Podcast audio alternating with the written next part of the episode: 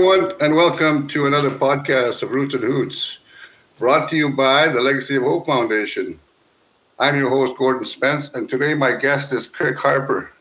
Kirk is a singer, songwriter, and frontman for The Mosquitoz, a band he's been with for many years now. He currently lives in Winnipeg, Manitoba.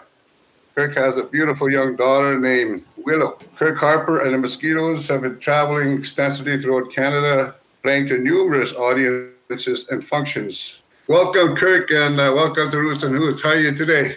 I'm great. How are you doing, Gord? Very good. Very good. Right on.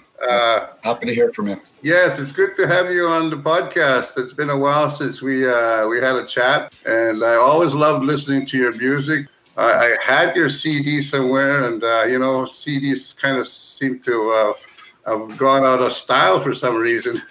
Everything's being downloaded these days. I think you had 3 or 4 of them there, Gordon. I did it. I gave some of them away. You know, people just love your music. So. Oh, that's. Yeah. Well, I'm happy to hear that they go missing and mysteriously disappear. Yeah. Because people like them. Start by telling us a bit about who you are and your family background, where you come from. Well, I'm from Nelson House, Cree Nation in northern Manitoba. Nisi Choyasik, and my mom was from South Indian Lake, Manitoba, and it's a fishing village about 2 hours north of Nelson House, and Nelson House located about an hour north of Thompson. My dad's originally from Norway House, Manitoba, and I got roots in Wasiganback, Manitoba. So I'm kind of all over the map when it comes to asking me where I'm from. So it's a big long story when I have to share. When people ask me where I'm from, it's kind of funny.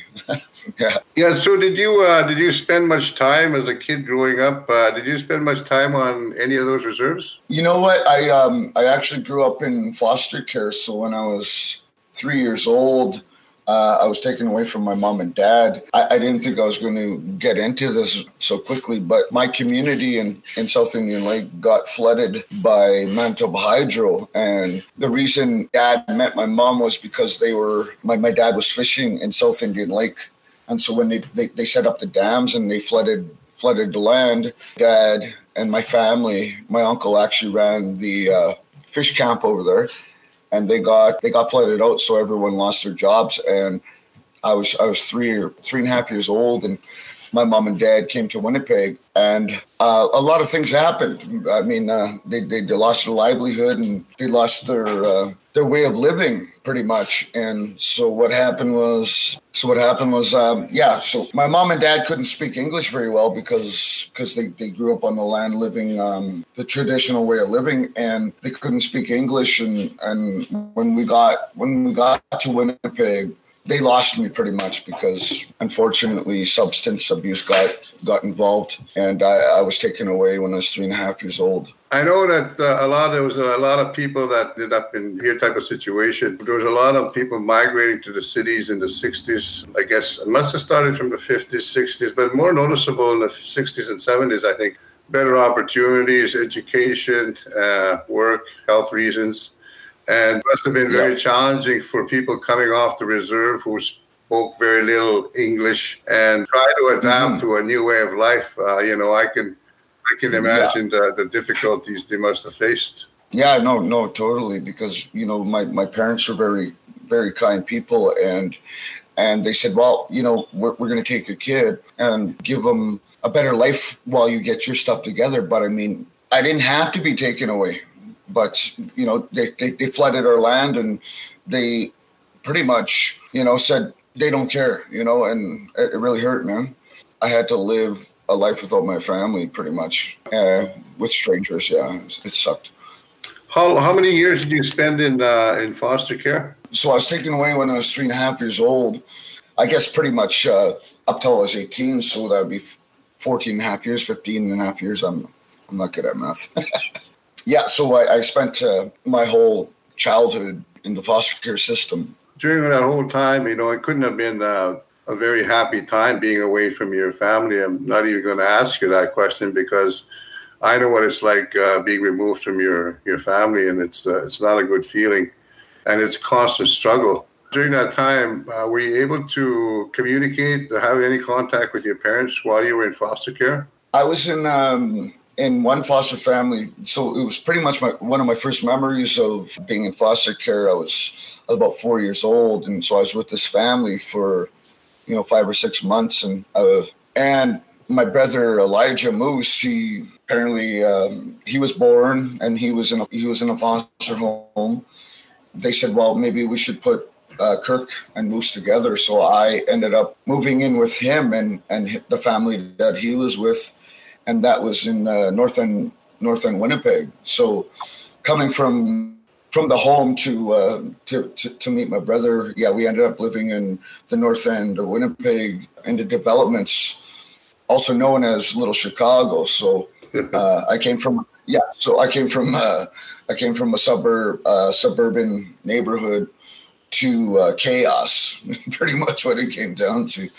I ended up being with my brother. I understand also that there was a number of group homes in Winnipeg in the 70s for Aboriginal youth, I guess, such as yourself at the time. Were you in one of those group homes? I was in numerous group homes.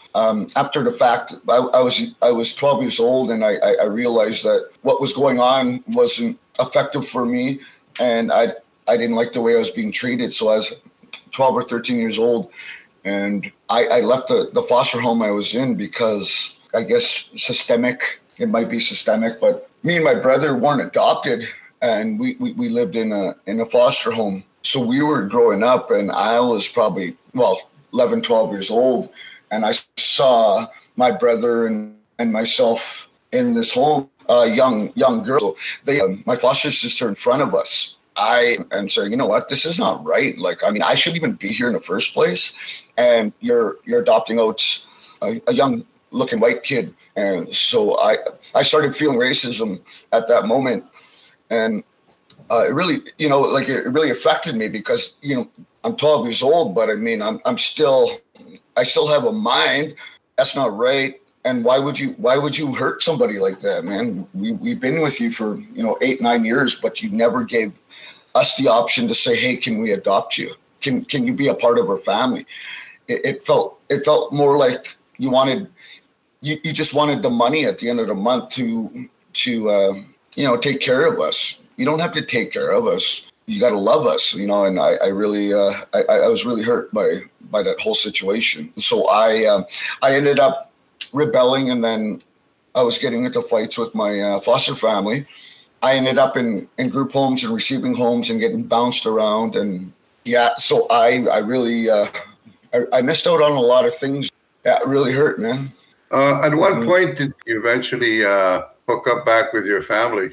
When I moved out to the developments to go live with my brother Elijah, they call him Moose. He's kind of well known in Winnipeg. I just happened to be at the park, and my older sister, Helma, her name is Helma, but we call her Roxy. Anyways, we were at the park, and her and my other sister, Emily, were at the park, and they said, hey, that kid over there looks exactly like our dad, George. Yeah.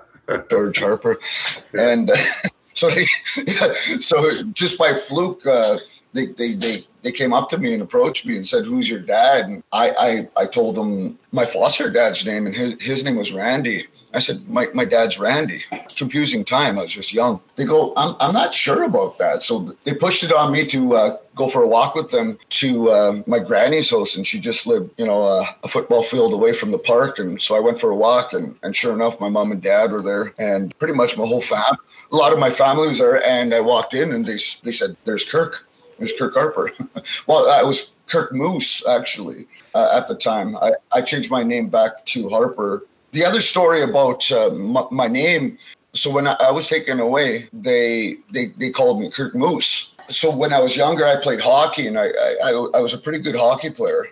My foster family took pride in that. And that was one of the only things that they looked at me as they're doing something good, and so I was a hockey player doing a hockey tournament in Warroad, Minnesota. what happened was the border guards typed up my name, and they realized there's no such name as Kirk Moose. And so what happened was they took my foster parents, who were white and a Native guy, and they thought they were kidnapping me, pretty much is what happened. I remember it happening, and so we eventually got across the border, but then they told me, do you know that your last name's Harper? And I'm like, why would you tell me this now? I have my rebellious stage in my life. And after I found out that they didn't even know my name 9 years or however long I lived with them, I'm like, you know what? You didn't adopt me. You adopted a white girl in front of my face. You don't even know what my true name is. And that's pretty much when I said, you know what? I don't want to be a part of the situation. I don't want to be a part of this life with you people. I pretty much, right after that, I ended up getting around, you know, learning a tough life, because I didn't want to put up with the people that were supposed to be there to watch me, that said, well, we're going to keep you safe, and we're going to take care of you and make a better life for you. But in reality, they're making my life a living hell, because they didn't take my mind as a human. They just put me as a product. And the situation that they said, you know, we're going to make it better. We're going to make it better. But they didn't make it better. They made it worse. So I struggled for many years after that. So my name wasn't Kirk Moose. It was Kirk Harper. And it really hurt me. Like, why wouldn't you know my name? Right. And why would you say you're going to make things better? You didn't make things better. You made it worse. And I struggled with the thought of, you know, and it was out of my hands. So I couldn't even say anything. What I had to do was fight and argue and say, you know what, this is horrible.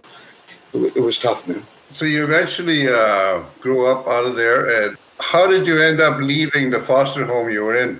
I got into a lot of trouble because I was mad. I was angry. The only way I could get out of there was to fight and be a jerk. So I got into a lot of fights, and I got in trouble with the law. I was young, and I started hanging around with a rough crowd, because, I mean, I was in the north end of Winnipeg, and I ended up rolling around with some of the meanest people in the province. I didn't want anything to do with the family, because I realized that they didn't care about me. So I rebelled, and then I ended up in foster care, receiving homes and group homes. And then I learned to be even meaner, because a lot of the boys that I lived with in the group homes and foster homes were, and the receiving homes were, you know, kind of in the same boat. It was kind of, it was set up almost like, you know what, you learn to be meaner, you know, through the people that you're around and you associate with. And I had no choice, because I was really upset that people didn't even know my name, that took me away and said, we're going to take care of you. And they didn't take care of me. They made me meaner. I think it was designed to say, hey, there's some Native boys, and we'll create jobs, and that's pretty much how I felt. Yeah. And I don't want to glorify it that I'm lying or that I don't feel like that. I've been in certain situations where I was happy about things, but for the most part, I was really hurt.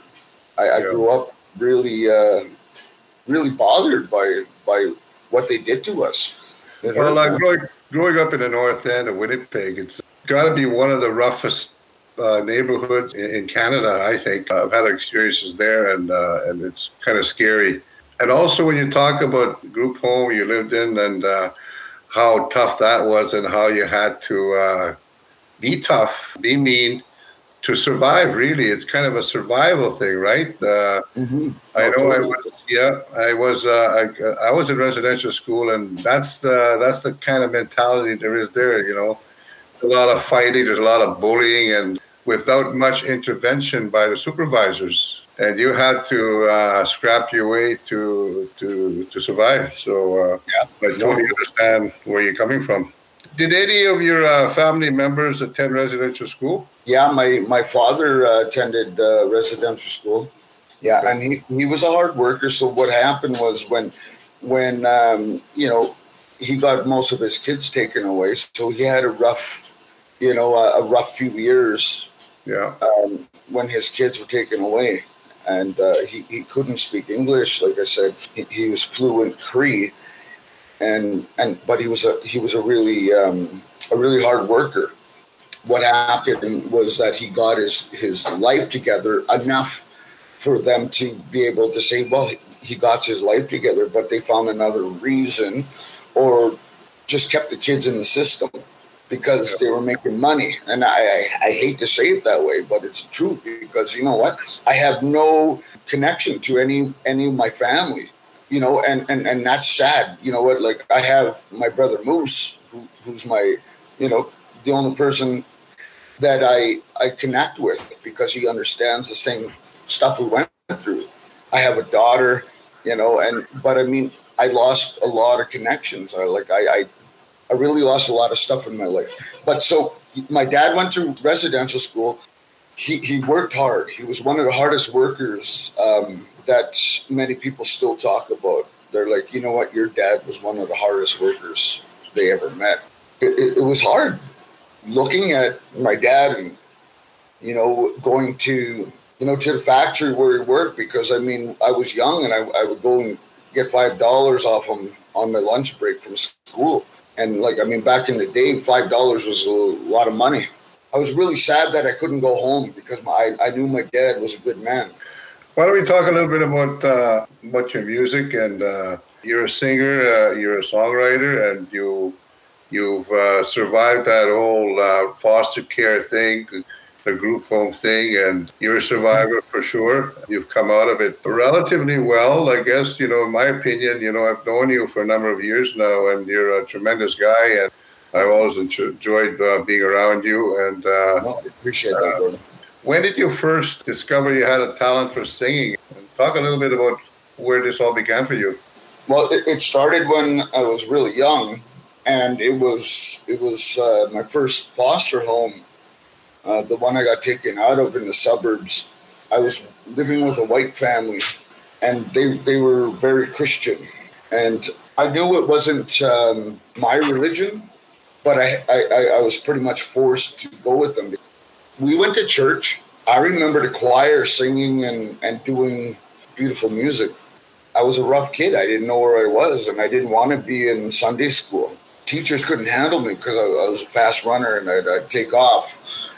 And they were like, okay, well, we're taking you to your foster family. You're going to go sit with them. So I sat in the pews in the church with them, and I'd get bored. And, you know, I was, you know, 3.5 years old, 4 years old, and I had a lot of energy. And so, you know, bow your head to pray. So when they bowed their head to pray, I would duck down under the pews and crawl to the choir. And I would sit there because I loved the music. I loved when they sang. It sounded, you know, it was my peace at the moment when I was a kid. And so I went week after week. And what happened was I sat on the corner. I sat in the same spot. And I didn't know the words that they were singing. But when the choir stood up to sing, I would stand up to sing too. I didn't know what I was singing, and I belted it out the best I could, and I tried to follow the, you know, the verse and the notes. But I mean, I was a very young boy. So that's kind of the first memory of me knowing that, you know what, music was a part of my life. Singing week after week, and I had bad dreams because the family was talking about, you're a bad person. Why would you tell a 3.5 year old that he's a bad person? And scaring me with, you can't do things this way. And I'm like, I shouldn't even be here. You know, I should be with my family. Why are you giving me a hard time and scaring a little boy into a tradition that I'm not even involved with? I toughed it out, and then I moved on, and I found my brother. And so that was one of my first memories of music. Yeah. Moved to North End, fought on the way to school and on the way back. you had to fight when you were in the North End. That's what it all came down to. I ended up growing up in the North End, Point Douglas. And after my rebellious stage, I started dabbling into art. Apparently, I was a good artist. I worked with a lot of charcoal work, and I created these pictures. And the teachers really took to that and said, well, you know what? You're telling a story. And so I became somewhat of an artist through that medium. And so I ended up going to RB Russell High School, and I became involved with the theater program. And I remember Adam Beach, and I remember, you know, Ryan Black when Dance Me Outside came out. At the same time, there was a music program, and it was going on by the bass player from The Guess Who, Bill Wallace. And so the theater was right beside music class. And so I finished doing my theater thing, and then I'd go outside and I'd hear this nice, beautiful music coming out of the music class. And what happened was I could sing. I could do that, you know. And so I started going to karaoke and, learning songs and mimicking and trying my best to sound like the artist that I was singing for. Who were some of your role models, positive influences in your life growing up? Well, I guess, like I said, Adam Beach and Ryan Black. There was a lot of people. So, like I said, I was in the theater and I was into the acting. And Doug Nippenak was a writer. He passed on from cancer issues. Like Tina Keeper. Like I was in a theater group with... I think I actually worked with some of the best Aboriginal artists in Manitoba at the time, and then still at this time, because I'm still dabbling in with projects that I want to get going on.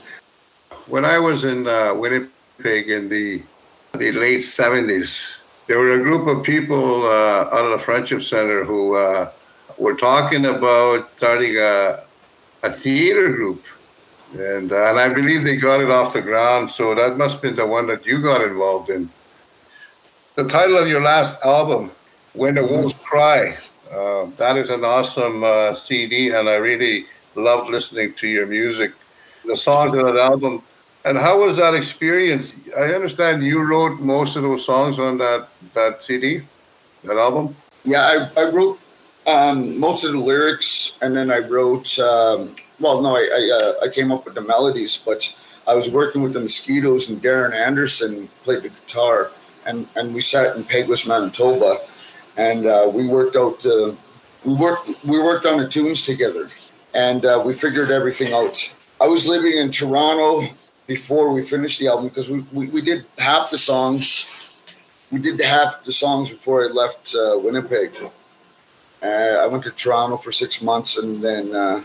My dad got sick, and I came back, and I'm like, I'm here, like, let's finish it up, and we all agreed to get it done. So it was an 8-song CD, and yeah, so that's pretty much where it came from.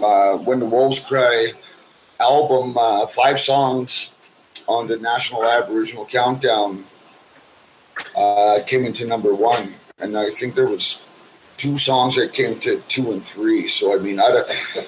8 songs. I think that's a something to brag about. Sure. About. Yeah. It's an excellent album, and I really I always listen to it. I was really surprised that he didn't get a Grammy for it, or one of those, what do they call them, the Junos.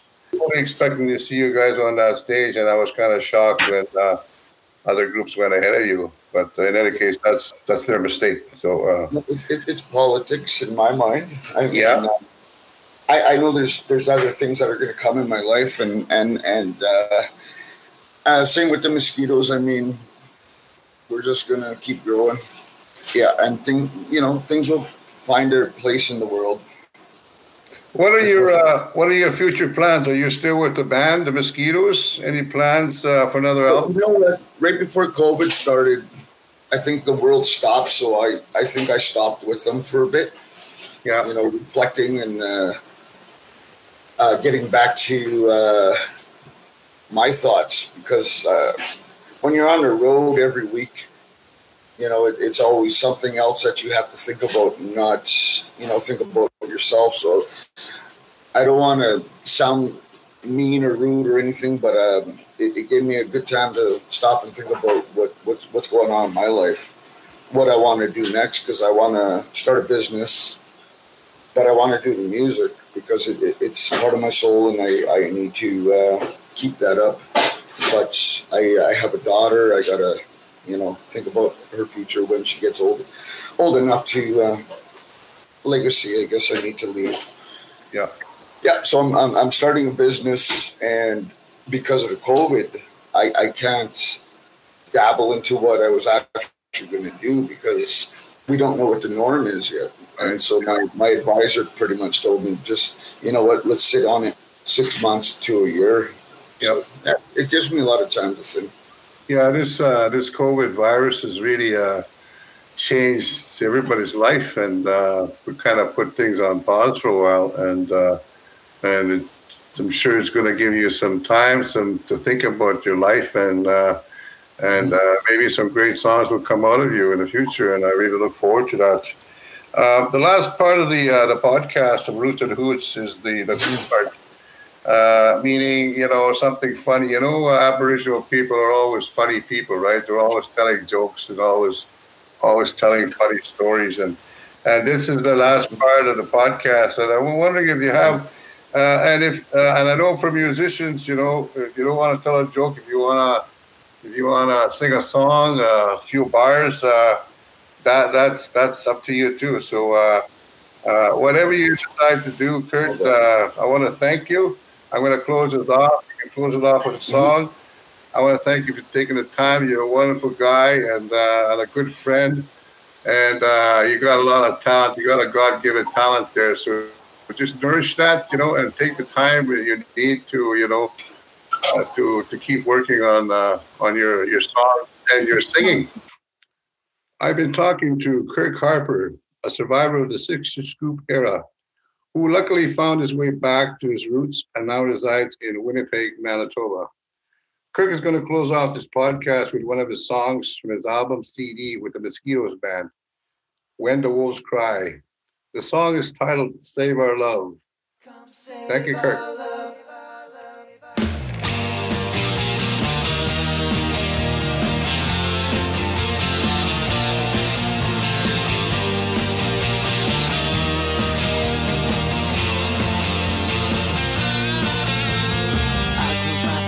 I'm asleep in no time, dreaming of you.